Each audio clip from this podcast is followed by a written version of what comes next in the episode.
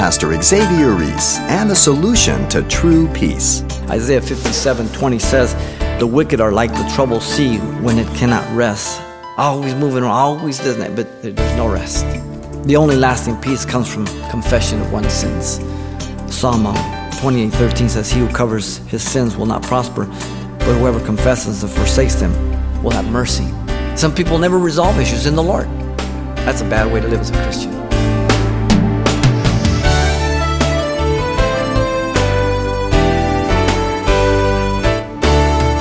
Welcome to Simple Truths, the daily half hour study of God's Word with Xavier Reese, Senior Pastor of Calvary Chapel of Pasadena, California.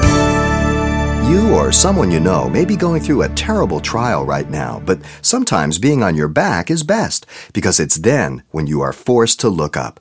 Let's join Pastor Xavier in the book of Genesis for today's encouraging lesson on God's grace and forgiveness. Genesis chapter 43, we're going to look at verses 1 through 34. And the message entitled The Calm Before the Storm. The first trip by the sons of Jacob had been a time to face their guilt and sin regarding their brother Joseph. Um, they returned home with grain, but without Simeon. And to their amazement, their money was found in each of their sacks, causing Jacob to declare that all things were against him. Things are not looking good. Some time has passed and they are in need of more grain. The famine is still present. But they have to deal with the problem of taking Benjamin, the son of Jacob. That's the only way they can purchase grain and get Simeon released from prison. So if you can imagine, they've gone back, they have so much grain for so much time. We'll look at about how much time. And they're probably eating as slow as possible and with portions because they don't want to bring up the subject. They don't want to deal with the issue. Listen, things do not go away. Problems don't fix themselves. You have to grab them by the neck and deal with them. And so Jacob is going to command his sons to go back to Egypt. Let's begin here with the guardedness of Jacob here to send Benjamin to Egypt. This is his precious son. It is the only one left of his favorite wife, Rachel. Notice in verse 1 and 2, it is Jacob that asked his sons to return to Egypt. The condition of, of the land is still famine, it's severe. Well, they're not going to go down without Benjamin. But Simeon's been in the can for a long time. Put yourself in Simeon's place. These guys forget me? I mean, there's a lot of stuff going on. Judah is the one who becomes the spokesman in verse 3 through 5. Uh, he reminds Jacob of Joseph's demand, but Judah uh, spoke to him, saying, The man solemnly warned us, saying, You shall not see my face unless your brother is, uh, is with you. And the word warn is used of threats that are not, not empty. Reuben had attempted to persuade Jacob when they came back the first time at the end of chapter 42, verse 37 38. Jacob says, My son will not go down. Six months longer has elapsed. Here we are again in the same place. And so he reminds Jacob of the seriousness of the demand in verse 4 and 5 there. If you send our brother with us, we will go down and buy you food. But if you will not send him, we will not go down pretty final. He repeats it again. For the man said to us, You should not see my face unless your brother is with you. It's the only way they're going to get to Egypt, the only way they're going to get grain.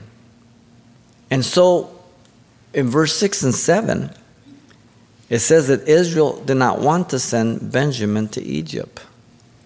Look at verse 6. He begrudged his sons for mentioning Benjamin. Why did you deal so wrongfully with me as to tell a man whether you had still another brother? In verse 7 But they said, The man asked us pointedly about our family. Is your father alive? Do you have another brother? We told him according to the words. Could we possibly know what he was going to say? Bring down your brother? In verse 8, Judah tells his father that Benjamin is the key to their survival. He petitions his father Israel for Benjamin. Send the lad with me and we will arise and go.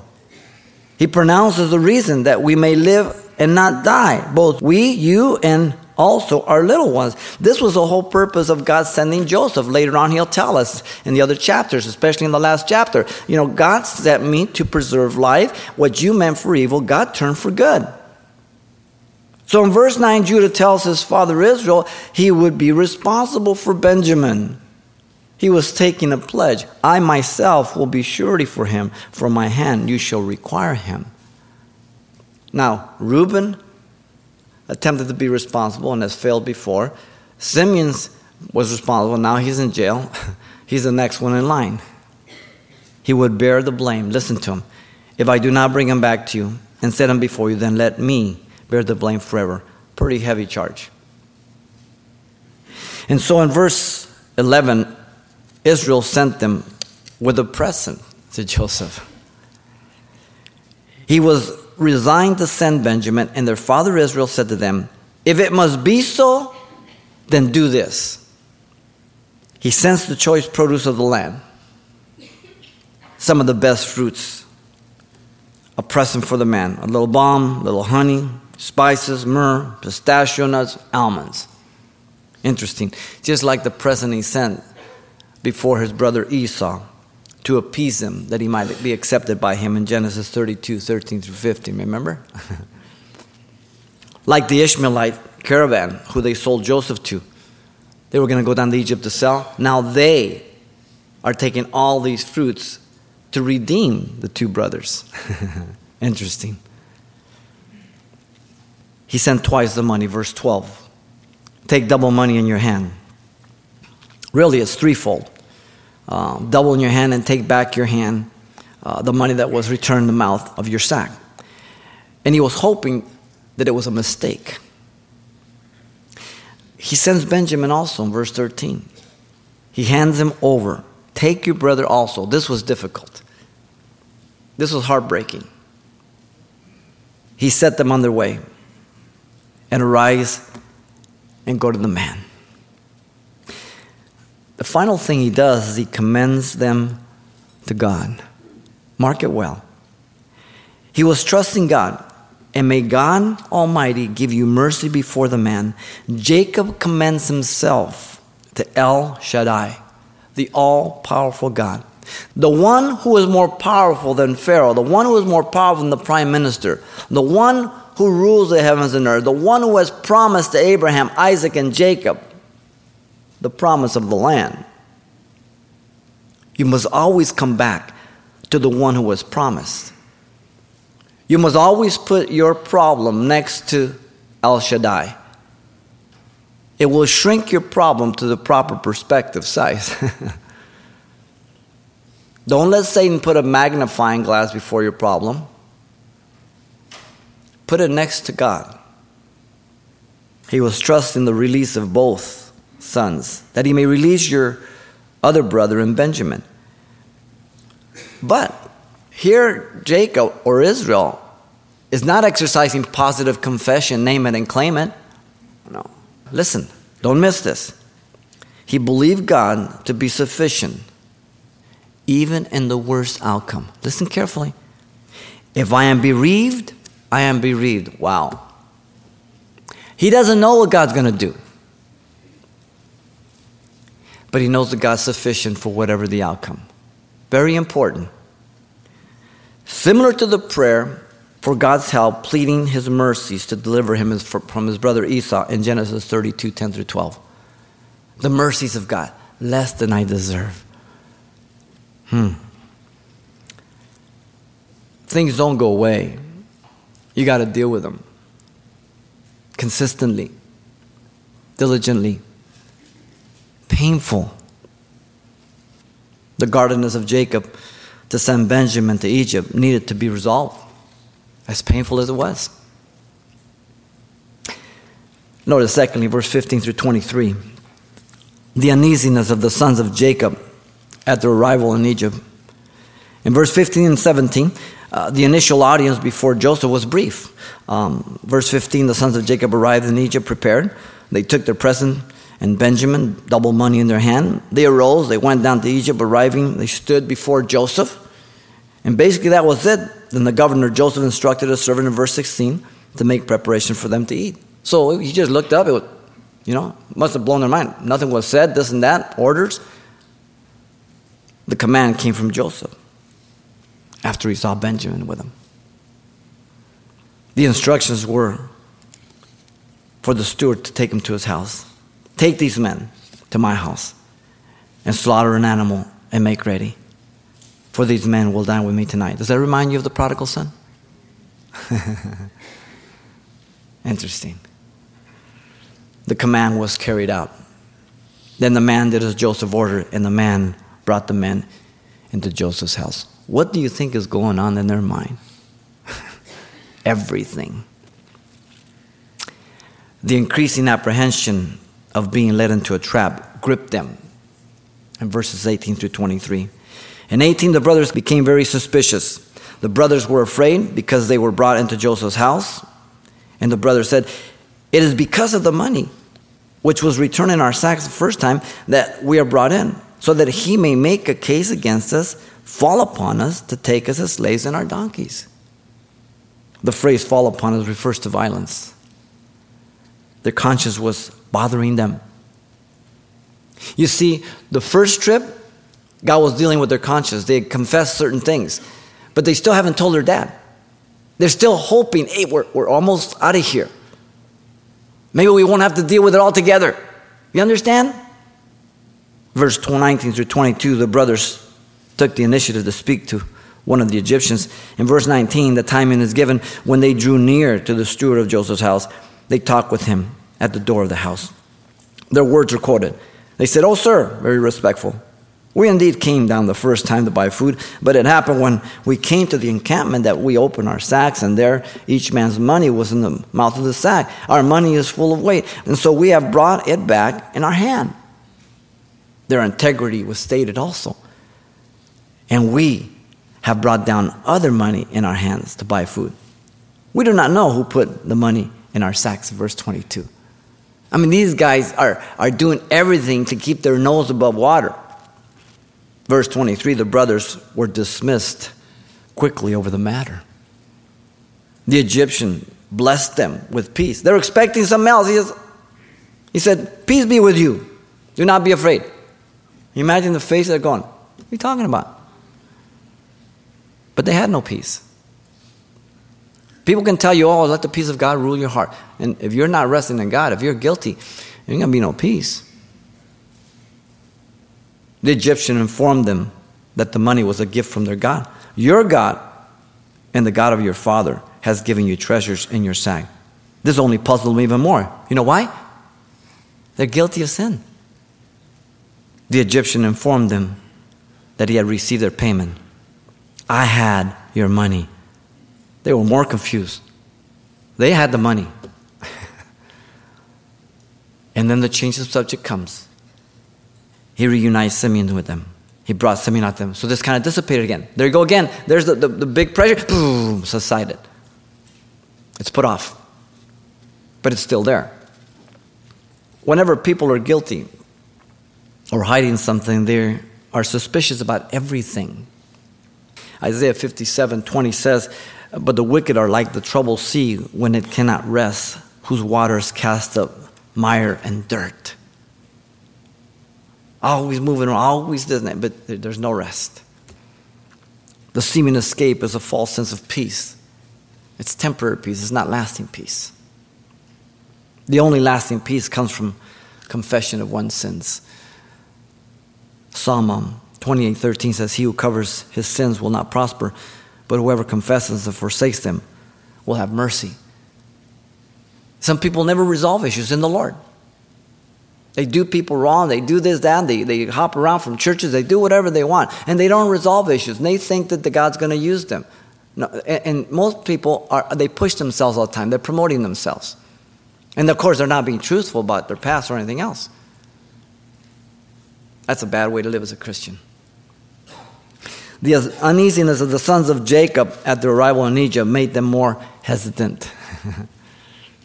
Notice, lastly, you have the festiveness towards the sons of Jacob by Joseph. There in Egypt, verse 24 through 34. The customary preparation prior to dinner is given to us. In verse 24, they are cared for in their needs. They're given water to wash. So the man brought the men into Joseph's house and they gave them water. And they washed their feet. Also, their beasts are taken care of. They gave their donkeys feed. And then they made preparations to meet Joseph in verse 25 to present him with the gift. They've got this gift from their dad. They made the present ready for Joseph coming at noon. They were going to dine with him. They heard they would eat bread with him.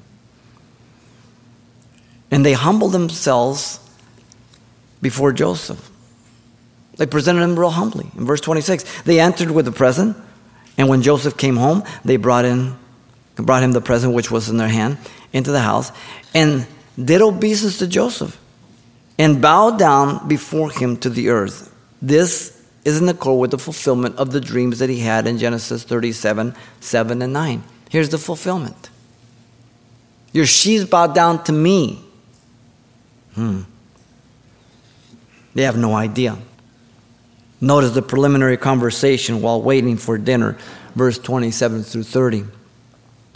Joseph inquired about their welfare in verse 27. First, in general.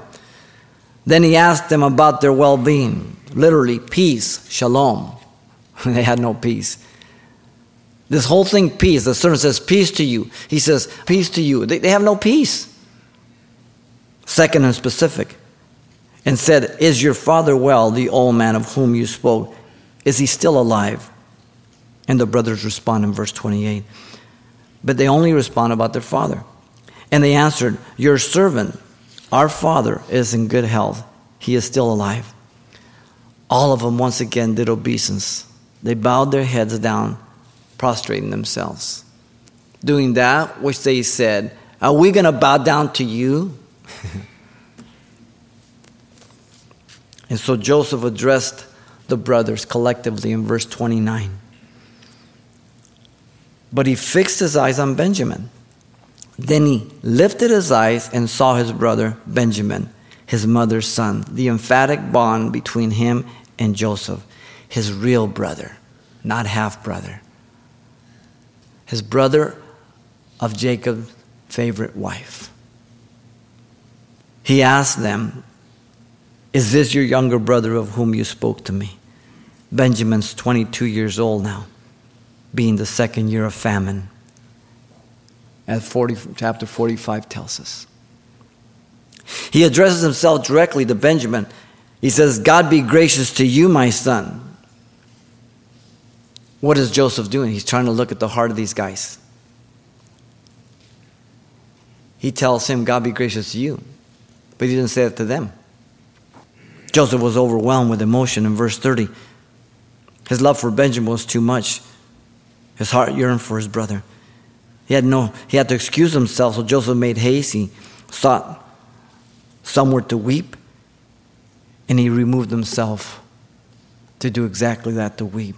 He went into his chamber and he wept there. Now, this must have freaked out. Uh, I mean, what's going on? The guy's here, he's gone. And they don't know what's going on.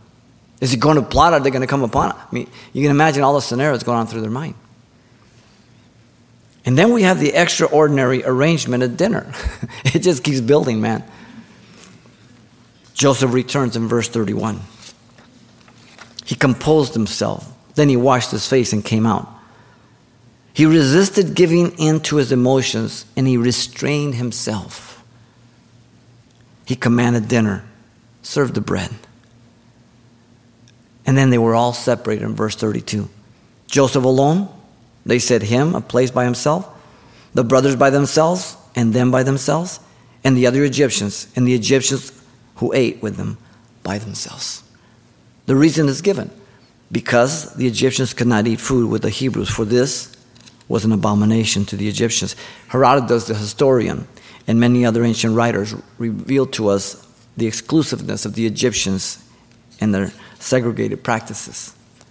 Notice they were all seated then in verse 33. According to the order of birth, this just went over the top. They couldn't take it no more. I mean, this.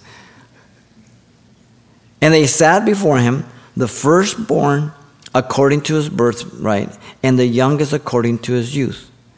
Astounded by the designated order. And the men looked in astonishment at one another. This whole thing's unpleasant for them. but it's really unpleasant now. And it's a manifestation of divine judgment in the context that the word is used throughout Scripture. Job 26 11, Psalm 48 5, and Jeremiah 4 9. They knew this could only be of God. God's going to get us. They were all served then by Joseph. 34. He served the ten first. Then he took serving to them from before him. He served Benjamin next, but more. But Benjamin's serving was five times as much as any of theirs. Benjamin is singled out with special favor as Joseph was singled out by his father. He's looking for the heart. That's what he's looking for. And he noted their heart had changed. So they drank and were merry with him. They're having a great time. He's seeing that their heart is changing. But the test is not done. The last time they ate together was when Joseph was down in the pit. Here they are again. You think they were thinking about that? Hmm. The evidence of a changed heart comes through trials and tests. No other way. By being put in the same opportunity as before to see if you will pass it or fail it to see whether you will depend on God or just try to go with the same pattern. By being happy and rejoicing for another when they are blessed rather than being envious or jealous. I don't understand why God blesses them. You know, I go to church more, I read my Bible more. By being dead to the old man, by putting on the new man. Ephesians 4 23 through 27 says, And be renewed in the spirit of your mind and that you put on the new man, which is created according to God in true righteousness and holiness. Therefore, putting away lying, let each one of you speak truth with his neighbor. For we are members of one another. Be angry and do not sin. Do not let the sun go down in your wrath, nor give place to the devil. Good counsel. There's no easy way. You have to deal with issues. And you have to deal with issues biblically scripturally.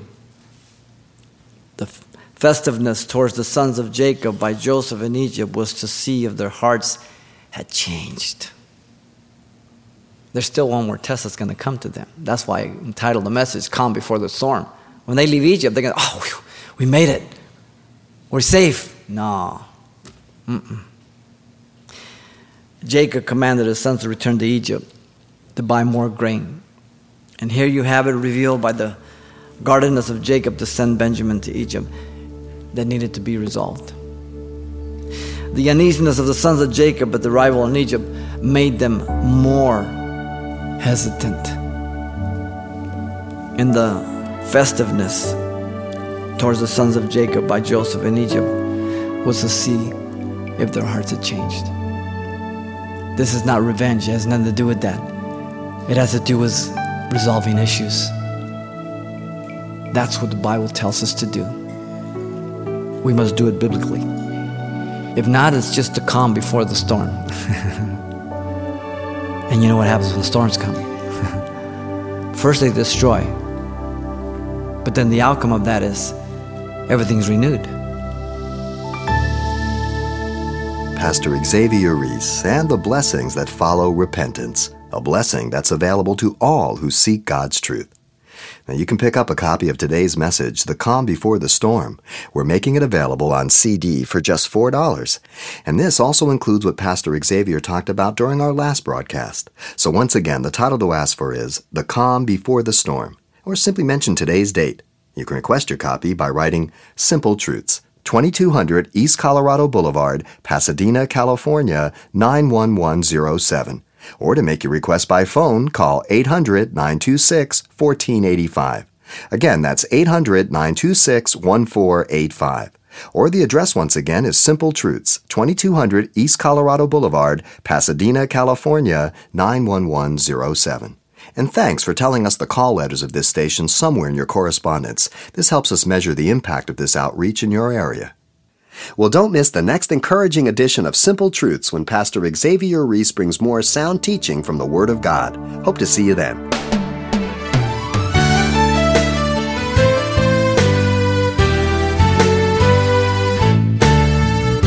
Simple Truths with Pastor Xavier Reese, a daily half hour broadcast, is a radio ministry of Calvary Chapel of Pasadena, California. www.calvarychapelpasadena.com.